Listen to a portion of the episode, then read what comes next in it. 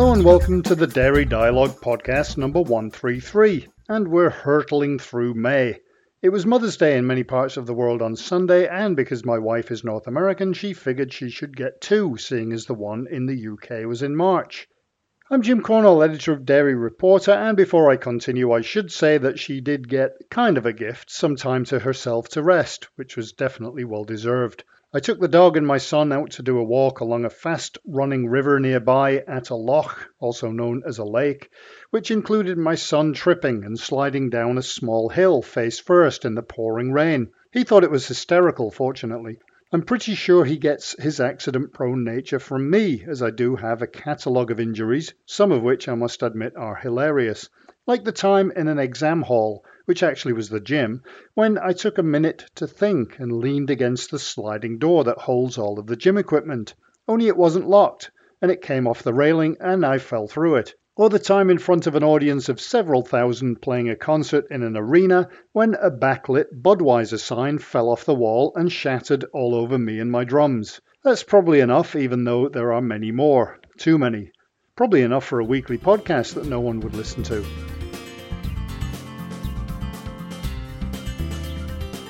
It was also election week, so our mailman is now walking with a spring in his step again and arriving at least half an hour earlier than he did when he was carrying propaganda for all 11 political parties to every household in the neighbourhood. Anyway, it's over now, at least for a while. I do have to say I'm glad that we live in a true democracy where voting is meaningful. The whole process leading up to the elections is quite different to what I experienced in North America, where on every corner, every lawn, every building, there seems to be a sign for some candidate or another. Here it's much more low key. I saw maybe three signs in the entire county, although one of them was quite funny. It was a sign that said to vote for Rick Astley because he'd never give you up, never let you down, never run around or hurt you. What made driving by that sign a couple of weeks ago a little spooky, though, was as we saw it, the song came on the radio.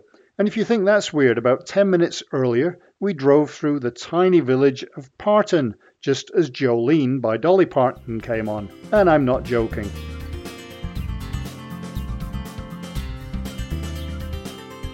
Before we get to the news, I did get one confusing news press release this week. I mean, we always get odd ones, completely unrelated to what we write about, which is also part of the entertainment for doing the job. But one this week basically said if you'd like to do an interview about this, the person is available on this date at these times. So I replied within a 15 minutes and said, okay, we'll do an interview for the podcast, and was told, sorry, we're not doing any interviews about this because we're too busy. Okay then. And so to the news we had the Maxum Foods Global Dairy Commodity Update for May. Lactalis Ingredients is now offering organic whole milk powder, and the World Cheese Awards are set to go ahead in Spain in November.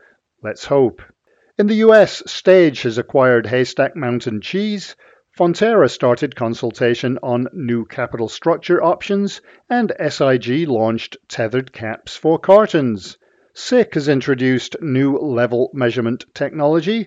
Christian Hansen launched its Vega Culture Kit for fermented plant bases, as you will hear about shortly. And in India, the ice cream industry group is looking for help because of the pandemic. Arla issued some green bonds this week and they were immediately snapped up. And a UAE university study shows the beneficial effects of camel milk on diabetes. Glanbia published its first quarter results a new Omya mineral improves probiotic stability. GEA debuted its OptiSlicer 6000 for cheese products, and Milk Specialties Global has started lactoferrin production. A new Kerry report highlights the top seven global trends impacting taste. Synergy Flavors has acquired Innova Flavors, and you can read all of these, although not necessarily all at once, and plenty more at dairyreporter.com. So let's get to this week's interviews. As you may have read, Christian Hansen has launched Vega, a culture kit designed for optimal results across the scope of plant bases. So to tell us more is Dr. Ross Crittenden, Christian Hansen's Senior Director for Commercial Development. Could you tell me what the driving force was behind the introduction of Vega? Yeah, thanks for that. So it's really comes from the tremendous growth and consumer interest in plant bases that we've seen out there in the marketplace. So, Christian Hansen, of course, has a long history over 140 years in servicing the dairy industry. And just seeing now that uh, consumers are looking for the options in the plant based world for uh, great tasting products. And of course, cultures play an important role in providing great fermented flavour for these type of products. So we saw an opportunity as a close adjacency to what our expertise already is to be able to supply great quality cultures for this segment of the market. And what are the challenges when it comes to producing plant based yogurt alternatives? Because obviously there are so many different kinds of plant based. Yeah, and exactly that is the challenge. So it's the sheer number of different choices of plant based materials that are available for our uh, customers to be able to choose and put together. And in addition to that, it's the variability within each one of those different uh, raw materials that are out there. So you can get the same whether it be an oat base or a soy base, and, and get it from different suppliers, and you'll end up with a different result in your product because it'll have different composition and different functionality. So, in addition to that, another layer of complexity has really been that now our customers are starting to blend the different bases together. So, they might take an oat base and they want to increase the amount of protein in there. So they'll blend it with a pea protein or they'll get a soy base and blend coconut in there to, to bring the color and the, the creaminess of the coconut in.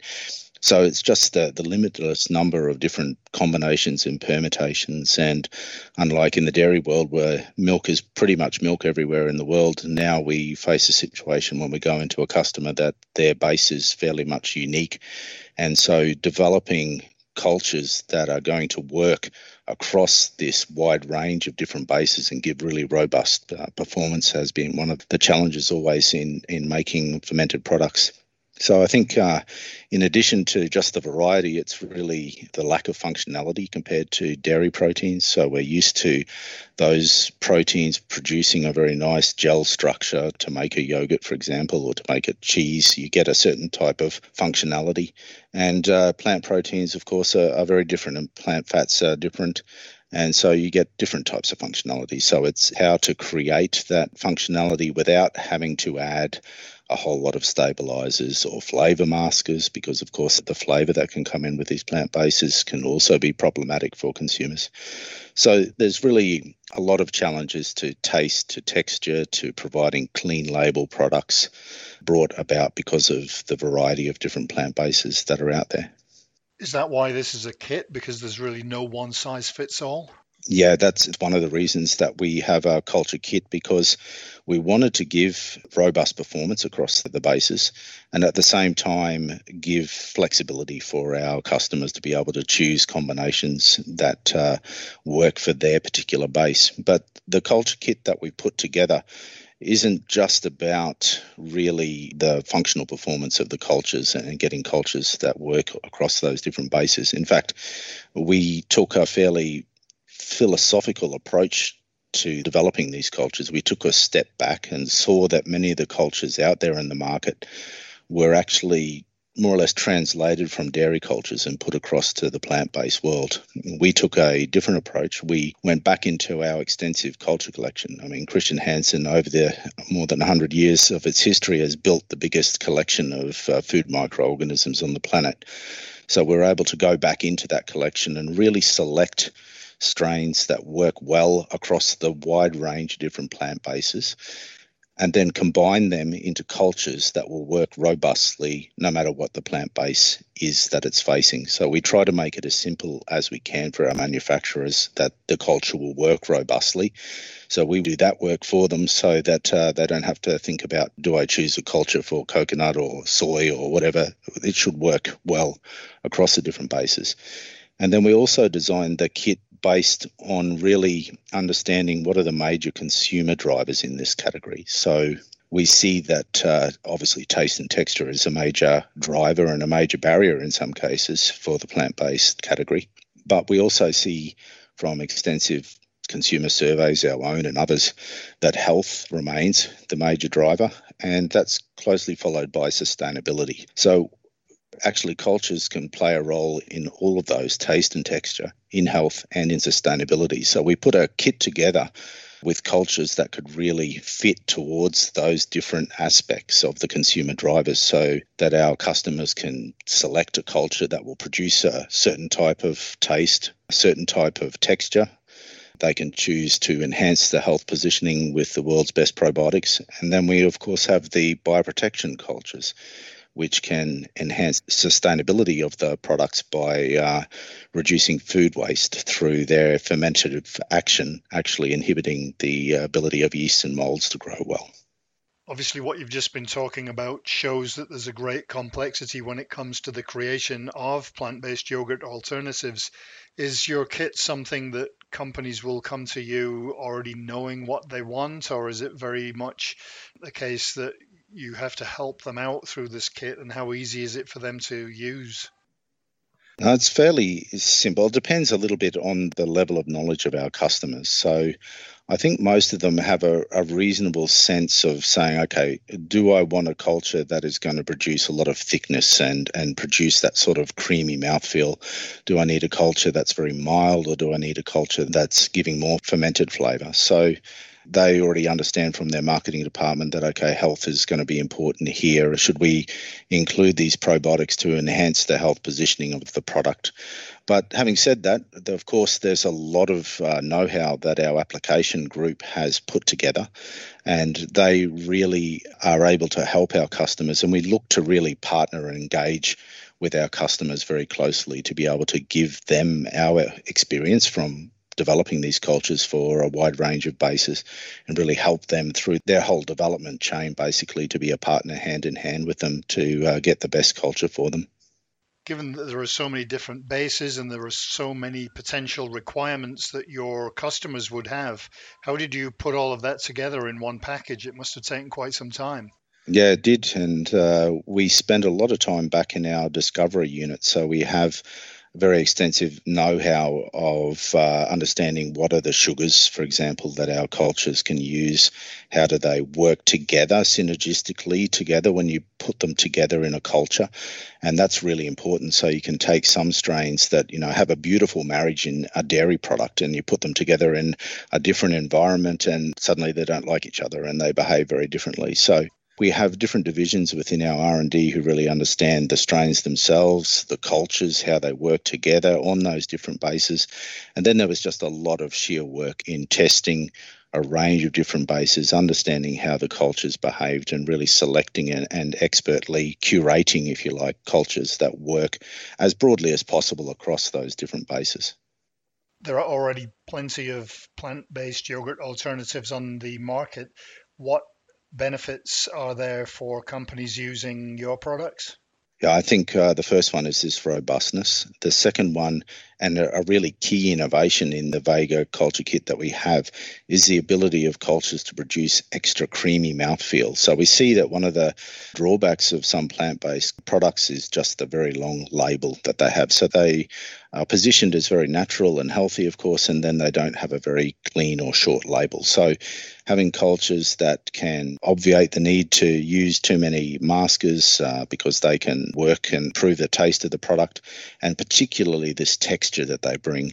So they bring this increased creaminess, this increased body to the product, so you need less stabilization, and it really improves the overall feeling of the product and the consumer experience. Not only do you have the newly launched Vega, you also recently launched Fresh Q. What was the next generation of Fresh Q intended to address? The bioprotection team at uh, Chr. Hansen, so Fresh Q is the brand name for this uh, bioprotection cultures. They have an extensive background of R&D understanding of the mechanisms of how fermentation can actually help through the action of the fermentation prevent yeast and mold growth in the products. And like in plant bases, they've developed one specifically for plant bases that works tremendously well across a range of different bases. That's part of the Vega culture kit. But of course, the history comes from the use of these cultures in dairy. And really, it's a natural solution where through the action of the bacteria themselves, and they understand a lot about the mechanism now of how it works. It's actually a competition mechanism where it uh, sequesters manganese from the medium and prevents the yeast and molds access to that nutrient. So these cultures have uh, in the past been very applicable across a wide range of different uh, applications and markets. In some applications and in some parts of the world where either the manufacturing control or the distribution or supply chain control of temperature, or you need a very mild product, for example, there have been issues where you get post acidification. So the pH of the product uh, drops too low, there's too much acidification. And so this new innovation, the new Fresh Q culture, while maintaining its performance against yeast and molds, is now able to really deliver very mild outcomes for a wide range of fermented products particularly in places where maybe process control is not so good with holding times or holding temperatures, where the temperature control in the supply chain is not as good in terms of its cold chain, where there might be breaks. So the fresh Q culture is the new one now is uh, particularly good in those situations. So it'll open up uh, new applications and the use of fresh to a whole new region of the world at the beginning you mentioned about the rise in plant-based. So how important is plant-based to Christian Hansen and how does Vega fit in with that? What Christian Hansen, like I think any company who's been involved in the, the food manufacturing sector, has seen is this tremendous uh, consumer interest in plant based products. For us at Christian Hansen, it's now a important part of our strategy going forward. And we actually call these new areas that we're investing in lighthouses. And the newest one we have is this plant based lighthouse. So we're investing very heavily in the development of both uh, scientific knowledge and uh, new product development, and of course in our application know-how to be able to service this part of the market. And uh, you know, this is just the beginning for us. And of course, just because you're investing in plant-based doesn't mean that you're ignoring dairy. No, certainly not. No, it's an additional investment, not a change in direction. So, Christian Hansen, of course, you know, we've been in the dairy industry for 140 plus years, so uh, that will certainly continue. And this is just a, a nearby adjacency that really, you know, we can leverage all of our know-how that we've learned across the dairy industry and put it to work here in the plant-based world.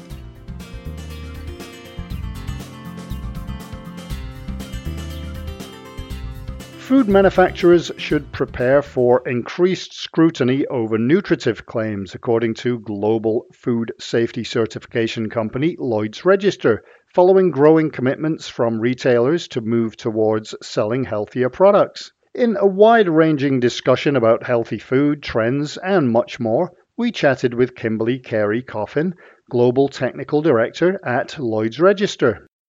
Lloyd's Register is a global professional services company and risk and safety are kind of sit at the core of everything that we do in that whole frame of professional services. We've got a really broad capability across a multiple group of sectors. Food is one of those key sectors. Um, and we work with a number of customers that span kind of 75 countries. So, well and truly, quite a large global provider of professional services around risk and safety. And the key area that I work in is our business assurance and inspection services area, and, and specifically the area that I work with is the food sector and working with major food manufacturers, retailers, other large food businesses, and looking at supply chain assurance. And we classify ourselves well and truly as supply chain assurance specialists in that regard. Work really closely with our customers around areas of food safety, traceability, integrity, and sustainability risk, and actually look at how we can kind of focus on the right suite of whether it be audit and assessment, training, technology solutions, coupled with um, the large pool of subject matter expertise that we have across the food sector to actually help those customers uh, improve risk visibility as well as reducing risk and mitigating risk. The report that came out that we're talking about is the one on processed foods, obesity. Originally, it was a developed world issue, but it seems to have expanded a lot. How do general food industry trends link into that? You know, when we think about obesity, and as you rightly said, you know, developed countries clearly have an issue. And I think when I think about it, there's the food aspect, but there's also the quantity of food aspect. I think you know that availability and variety of food and uh, i think in many respects consumers have forgotten about what the necessary quantity of food is for us actually to sustain ourselves. Food is very much not only cultural, but it's also an emotional type of thing. It's what we do with people, it's how we share. And I think, well and truly, that is driven this rise, this growing rise in obesity. And as those Western, if you will, the developed countries or those Western trends around eating and food kind of start to spread into more developing countries and, and you start to see some of those Western brands more predominant, you know, we are now starting to see obesity not just being in those developed countries, but also rising in developing countries where that rising middle class is actually starting to grow do you think that consumers are looking for healthier products simply because of these issues, or are there other health issues that people are looking to address through healthier food? Yeah, look, I don't know that obesity per se is driving the consumer well and truly to actually seek out healthier options. I think clearly there is a segment of the population that actually do focus on those healthier options because of weight control and actually trying to actually reduce their their weight. But I think it's more broad in that there has been for a number of years a growing awareness of the importance of health and well-being overall. The fact that you know most people do understand that maintaining a healthy weight can help them by way of I'm not a dietitian, I'm not a nutritionist, but most people by and large do understand the relationship between what we put in our mouth and our overall health there's a growing awareness and probably in the last 12 to 18 months even more so and, and we'll talk about we can talk about that a bit more. But it's about they understand that if i'm overweight that gives me other risk factors around diabetes around heart conditions around cholesterol. So i think it's more around this this overriding health and well-being and the growth and the awareness that consumers are starting or people generally are, are actually do have an appreciation for I think when we think about healthier foods or healthier products, I'm not sure that the general consumer is actually really attuned to what is a healthier choice. I think they have perceptions of what our healthier choice is. I think they, you know, look at labels. They may look at labels to actually view that. But when you think about those healthier choices, there's a big role that media plays in that pace. And interestingly, we undertook some studies with regards to kind of where people go with regards to understanding about food or about the right foods to eat or the right things to consume. And they really looked to families and friends with with regards to trusting that information about food and food products specifically the safety of food which plays into the quality of food and the health characteristics of food products. So you need to look at kind of does the consumer actually really understand and appreciate it? Are they going to the right places for the information? Food, like fashion, is very much built on trends. And clearly, the pandemic has affected consumer opinions on food and ingredients. How have you seen changes there? I think one of the things that's really interesting, and I just did a little bit of kind of a background check to kind of look at a couple of stats. One in five meals in the UK were consumed out of home in 2018. Now, if you consider that in the context of the last 12 to 14 months, the fact that we haven't had that as an option, there's been a real change in focus for consumers with regards to what they eat and actually how they eat. And it splits into kind of two different groups when I look at kind of the impact of the pandemic. You've got those in the population that have been able to continue to kind of work and they've got income and they have that ability to continue to get the food that they need. And we've seen a shift really in, in those people and looking at the impact around food is that, you know, there's been a real clear evidence that actually demonstrates, you know, the shift to local and to buying local and to supporting local business, as well as the shift to home cooking, because it's been essential. We've had to actually start to cook at home and every meal has been at home. We can order food in but the reality is is a lot more home cooking and looking at how do we get that variety from a home cooking perspective and, and what's important by way of home cooking. That increases our confidence i think too. I think a lot of people had got away from doing a lot of home cooking. You know as an overall kind of group there's been a, a higher degree of confidence in what's actually achievable when we we have and we get access to you know the foods and the ingredients that we need The other side of that story is where employment has been an issue, where there have been challenges around income. I think one of the things that we've seen really greatly is there's been a, a huge percentage of the population that have been just focused on getting access to food to actually put food on the table.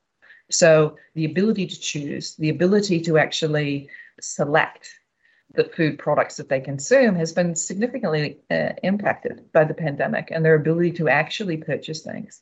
I think you're also seeing that overall that consumer base has really started to focus on again from an economy's perspective is looking at supermarket brands and the importance of those supermarket brands play with regards to staple products you know so rather than necessarily paying a bit more for a particular branded product you know sugar tin tomatoes those basic staple items that we use is we're making kind of economic choices with regards to the types of foods that we're purchasing when we look at specifically though around kind of healthier foods and consumer opinions yes there is some focus on the need to be a bit healthier to make sure that we're actually eating right because that's important from a, a, an overall health and wellness perspective.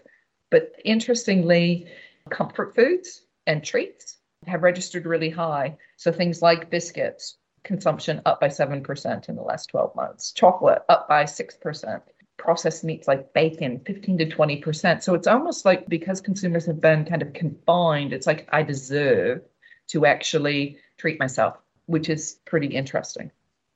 So, in terms of what kinds of products consumers are looking for today. I guess what you you were just saying was that the, the economics of it is as much a factor as the health part of it. Very much so. Very, very much so. I mean, and you know, and it's around that freedom of disposable income. It's almost taking us back, Jim, to some of that the fundamental purpose of food. So, where we very much, as we spoke about earlier, very much got into it was a means of entertainment, a means of enjoyment. What this has brought us back to is food is a fundamental part of sustaining us and being able to weigh what's important by way of the foods that we consume. You know, having said that, there are some products that we are seeing particular consumer trends and things that are important and a settled shift, if you will, in the types of products that consumers are focusing on. I mean, everybody talks about the rise and rise of plant based products, and clearly we're seeing that. We did a little bit of a food trends kind of look in the magic ball and what are the big food trends for 2021 going to be back in January. And there are three key things that kind of resonated when we look at kind of what we're seeing from a consumer demand perspective plant based feature on that. And I think it's more a, a case of not so much they'll continue to grow, but I think what we'll start to see in 2021 is that those plant based products will start to normalize. So they're not going to be kind of alternatives. They're not going to be new. They're really kind of making that shift this year into another part of, you know, another type of protein source and they'll normalize over the period. I think a focus on fresh has also been a big one that we've seen from a pandemic perspective, and people looking at to get that fresh and to get that cook and home feel is starting to look at, and we're seeing it everywhere around meal solutions. So, where I can get a meal box, what it does is it's coupling that home cooking piece that we've come accustomed to and, and the need to do over the last 12 months with that fresh and convenient so as where before I might have gone out to eat or I might have bought a ready meal. Um, I'm looking to continue to use those home cooking skills, but I want it to be convenient.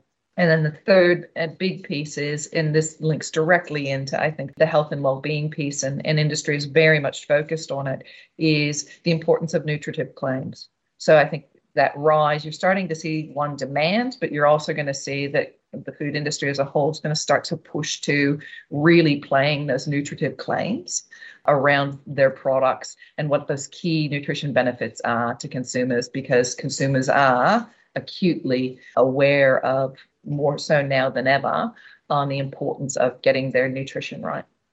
What do you think the challenges are that companies face when they're looking at new product development to meet those changing trends? Well and truly, it's about a real clear focus on what they want to do, not overextending. You know, how can they look to incorporate plant-based components or, or a plant-based variety? How can they promote the use of their products through that consumer desire, that consumer need to actually be a bit more home based and more flexible with regards to what they're cooking at home and how can they build variety into that looking strictly at npd it's also looking at and understanding what some of those critical risk factors are with regards to supply when we look at overall supply chains and we look at you know the sourcing of raw materials and new raw materials to be used as part of an npd product there are a lot of challenges across that food supply network or that raw material supply network.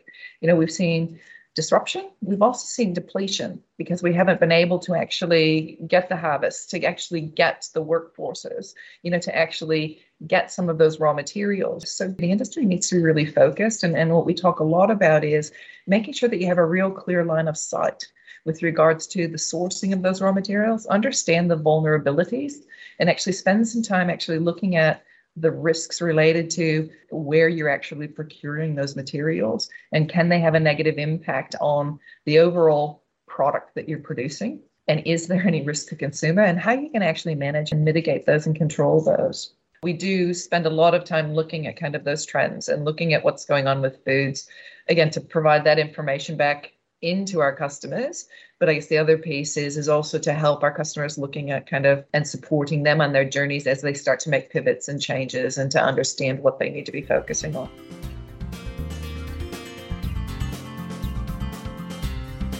Fairtrade USA and Chobani have launched a certification program for US dairy farms and cooperatives to provide financial premiums to dairy farmers and workers and also to protect and empower them while raising sustainability standards.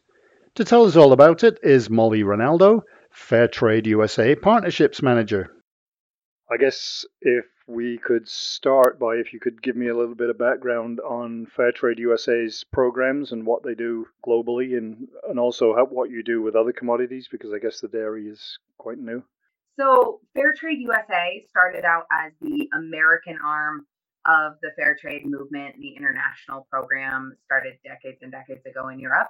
But as an organization, we've been around about 20 years. And ultimately, we've expanded and innovated outside of the typical commodities that people know us for. So, coffee and cocoa and sugar. And we've expanded, we've created a factory standard that allows us to certify apparel and home goods.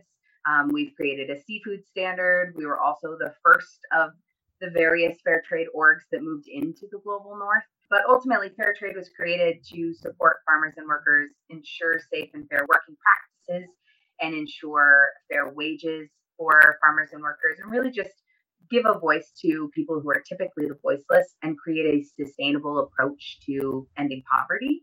But currently, fair trade works across 250 commodities. We're in about 46 or 47 countries right now and get to interact with about a million farmers, workers, and fishers throughout all of our programs. And so dairy was the next innovation that we took on. Many times we approach this as where's a group of individuals that could benefit from the impact of fair trade that someone's not currently representing them, whether that's an independent smallholder in the Philippines or a factory worker in India or a dairy farmer in Idaho or New York. So that's really where it came from. I guess a lot of people, when they think fair trade, they think things like coffee and they think of countries like Colombia and parts of Africa, some parts of Asia. Why was this extended to dairy in the US? Yeah, so about a handful of years ago, we actually decided that we wanted to expand our produce program into the global north. And that was our entry point because there's this misconception that because the global north is more developed, we should have these spectacular labor laws, which in some countries we really do have them. And in comparison to the global south, they are much better in terms of labor laws. However, when you look at something like farming in the United States, the vast majority of the people working on those farms are migrant workforce that perhaps aren't documented or could be documented, but don't for fear of one repercussion or another. And then therefore they don't even get to benefit from the labor rights that we have within the states.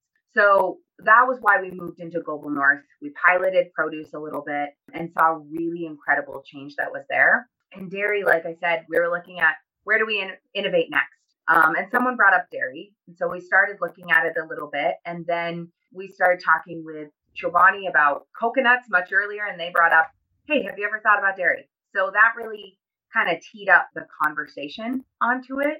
And we committed to them, we said, we'll do an exploration phase. We just want to look at can we apply our model as it is and make impact?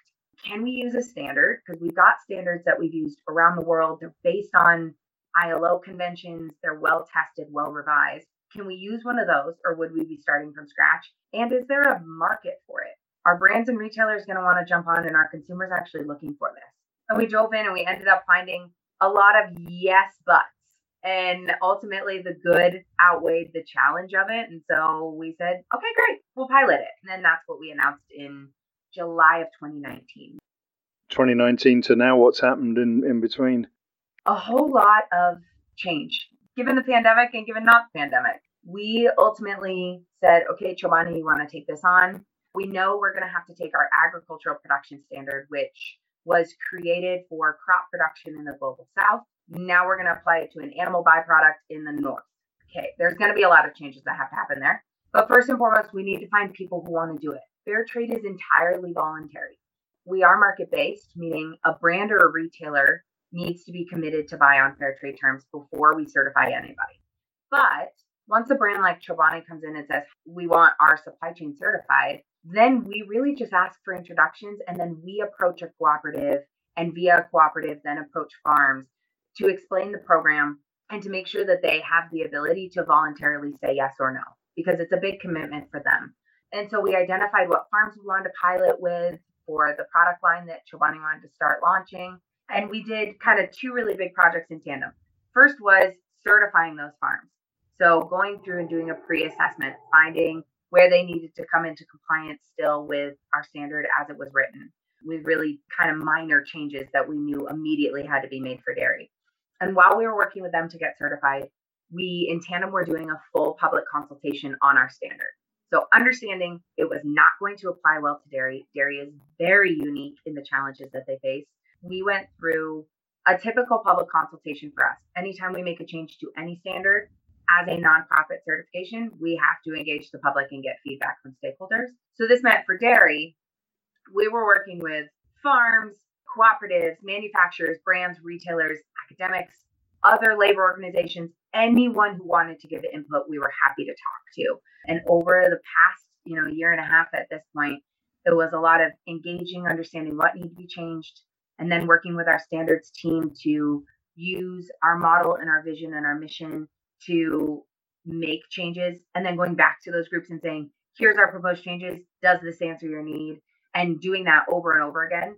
And so at this point, we are going through final quality controls and translations. And that new standard is a dairy version of our APS that will be released in the coming weeks. And then moving forward with that certification over the next year, we'll be looking specifically at environmental and how we apply the social lens to the environmental needs that are faced by the dairy industry.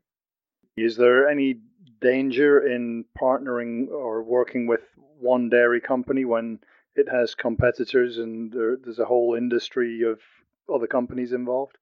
That is such a good question, and I'm very glad you asked it.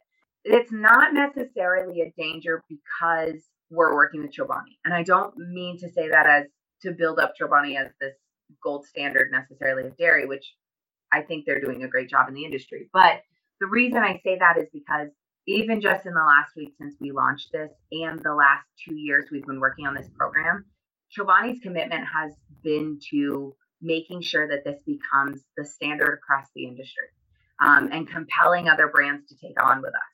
They were the first ones to jump and wanted to invest in this program and help us see it to fruition because this answered a need within an pr- internal program and commitment to their industry stakeholders that they had made as an organization.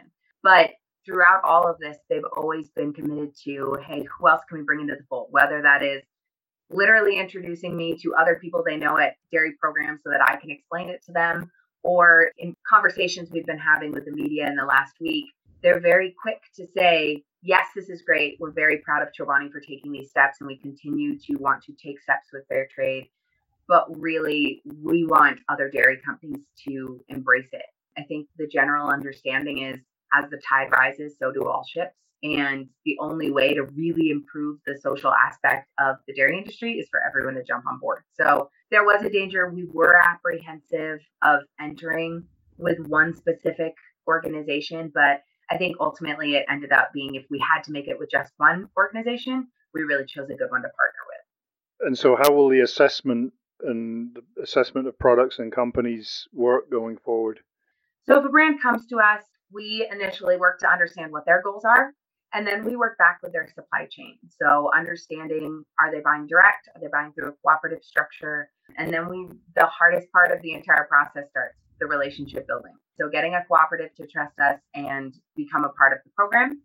Then we identify through that cooperative which farms probably are a good fit to receive certification. And then we start the whole certification process, work to get those farms ready to go. And that includes in very simplified structure, we work with farms and do a pre assessment. So we understand how far are they currently from compliance and set them up on a plan to close all of those gaps. They then undergo an audit against the standard, and our standard is progressive over six years. So each year there's a little bit more, the bar gets raised a little bit higher to allow those farms to grow into full compliance with our standard. So we work with them for their year zero audit. They go through, they close any non-compliances that that audit might be found and receive their permission to trade. In tandem with all that work, we're also working with the brand to switch over um, packaging to make sure they're in line with our seal guidelines, to build their story and understand how fair trade will fit into their brand story. And then ultimately we launch. And that whole process, we say typically takes about six to nine months from early conversations to a product being on shelf with the seal. It's open to anyone, any type of supply chain, any dairy byproduct. So anything that's sourcing raw milk, that's what we certify. It can go into whatever you want. And what are the benefits to farmers? Do they get a premium for having fair trade milk? Yeah. As I mentioned before, that community development premium, it's at work in every single fair trade certified ingredient. Dairy has a little bit of a uniqueness to it. So, given the size of the dairy industry, given the technological advancements, our premium is actually broken into two parts. So, when Chobani buys a product, they pay 45 cents per hundredweight. That's set by Fair Trade after a pretty intensive market evaluation to understand what's an impactful number, but what's something the market can bear. So 45 cents for every hundredweight that is sold on fair trade terms goes back to the producer groups. And it's split into two pieces. One third of it, or 15 cents, goes into the compliance support fund, which is unique to dairy. And that fund is intended for farmers to invest in different projects or changes that need to be made on farm to come into further compliance with our standard. The other two thirds of it, or 30 cents, goes into a bank account that is owned and operated by the workers who created that milk. And those workers then organize and get to democratically decide how they want to invest it within their community and where they see the need best for it. So that's the biggest, most tangible benefit of fair trade to producer groups. But I think something that gets overlooked quite often is also just the benefits that the standards brings. More so than, you know, making the protections of a safe working environment, um, notifying hazards, first aid kits, sexual harassment training, but really things that seem very simple and that we take advantage of and we take it for granted when we already have it. Things like just being trained on what your rights are or making sure that your contract is in a language you understand, understanding what it means to be recruited and what is ethical recruitment.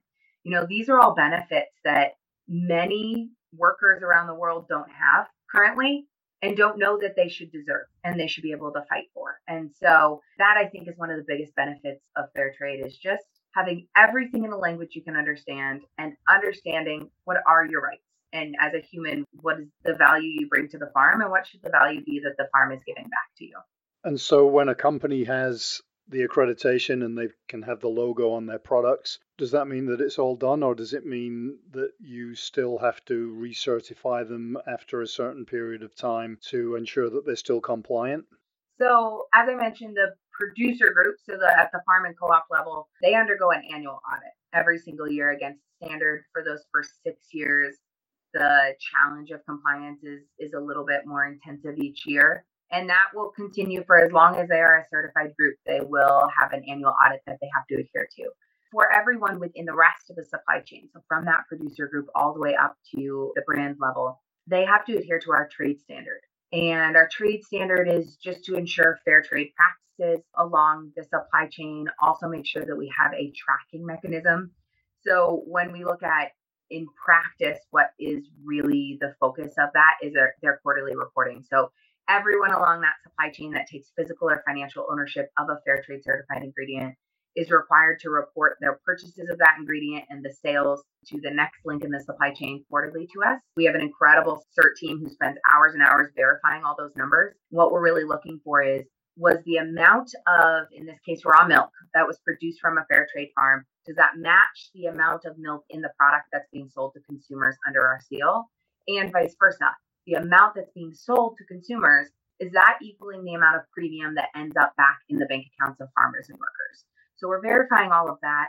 There are random desk audits that have along with that. There's other in-person audits will come into play should they be required. And so those are the periodic checks there. And then in terms of benefits to the brand itself for being a part of fair trade, there is that consumer recognized seal.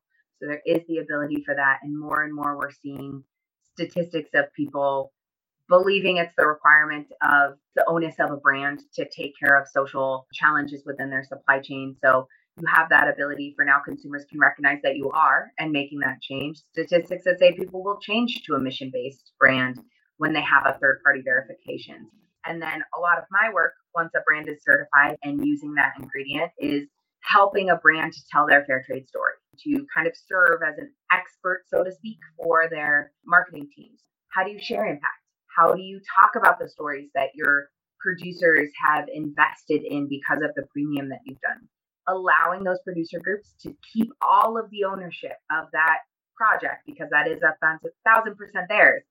But also as a brand, being able to say, you know, we were committed, we increased our cost of production to make sure we could support that, and we want to talk about that too the biggest thing as fair trade that we're really trying to do is commend all of these partners for the work that they've done and try to share out those stories from farmers to cooperatives to the brand level itself, what we've done and just already the impact we've seen in two short years of work, I think has been really incredible. It's been a huge investment of time and resources to bring this to fruition. And I, I'm excited to see the rest of the dairy industry try to take it on and and even if they don't take it on to certify, just ask questions. I think that's how we get better is the more people who say, have you thought about X? How are you guys addressing Y? That's really big for us. And I know it's a hard industry. We've got razor thin margins all the way down the supply chain. We've got big issues that we need to address, and all of that is hard. So, the baby steps that we can take with brands and retailers and manufacturers really, again, raises the tide and raises all ships as an industry, makes us all better. So, I'm really excited to see where we go and and what this looks like in a year and in five years and in ten years looking back. So it's not like it's set in stone. You'll be kind of tweaking it as you go.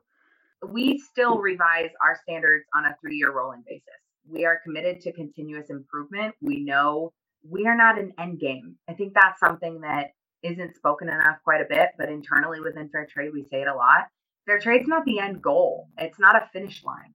It's merely a mechanism to improvement, but it's also a mechanism to allow supply chains to identify what's not working and what's going wrong. I think we see this a lot in child labor cases in cocoa.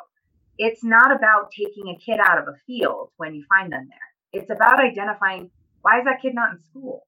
Or what's wrong with the amount of money that a family's making that they need another extra pair of hands in the field that's a big challenge to communicate. We're not looking for you to do something wrong and say you can't have the certification.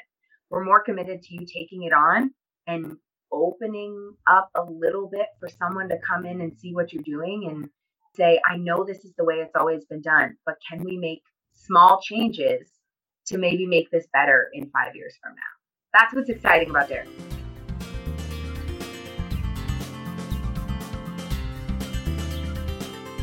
And now we have our weekly update on the global dairy markets with Liam Fenton at StoneX. Dairy futures this week uh, were slightly firmer on the fat side, and um, relatively stronger as well on the protein side. I guess a lot of the data that's been out internationally has been generally supportive of prices, which to be honest, stretches across a lot of commodity products at the moment. Looks like Chinese imports continue to be to, to be relatively strong. May June butter is trading around 40.95 level, 4100 level up slightly on the week. Quarter three butter was a good bit stronger around 41.65 level, up around 60 euros on the week. Quarter four then was up around 35 euros on the week to the 41.70 level. Quarter one just about broke through the 4,000 level on the week, up maybe around a tenner on the week. May June skim milk powder was around the 25.80 level, which is around the same level, maybe slightly lower than last week. Quarter three was trading around 26.20, which is up around 20 euros on the week. Quarter four was also up around 20 euros on the week to 26.20, 26.25 level. And uh, quarter one skim then was around the 25, 70, 80 level. So sort of flat on the week. Uh, it was quiet further up the curve. We still remaining around the thousand level. Okay, thanks a lot, Liam. We will talk to you again next week. StoneX, formerly INTL FCStone, provides risk management and margin hedging programs and services, as well as OTC hedging tool and M&A advisory services to the global dairy industry. And that does it for another podcast. Next week is already taking shape, although I'm not sure what kind of shape that is, as long as it's not pear shaped. It looks like I'll be able to go and watch some live sport again soon, just as the season is over. But in some countries, the light also seems to be at the end of the tunnel. Now, we've just got to make sure that that light is in every country because world travel isn't really that secure until every country has this under control. So, hopefully, all is well wherever in the world you are, and I hope you all have a great week. Stay safe, take care, and, as always, thanks for listening.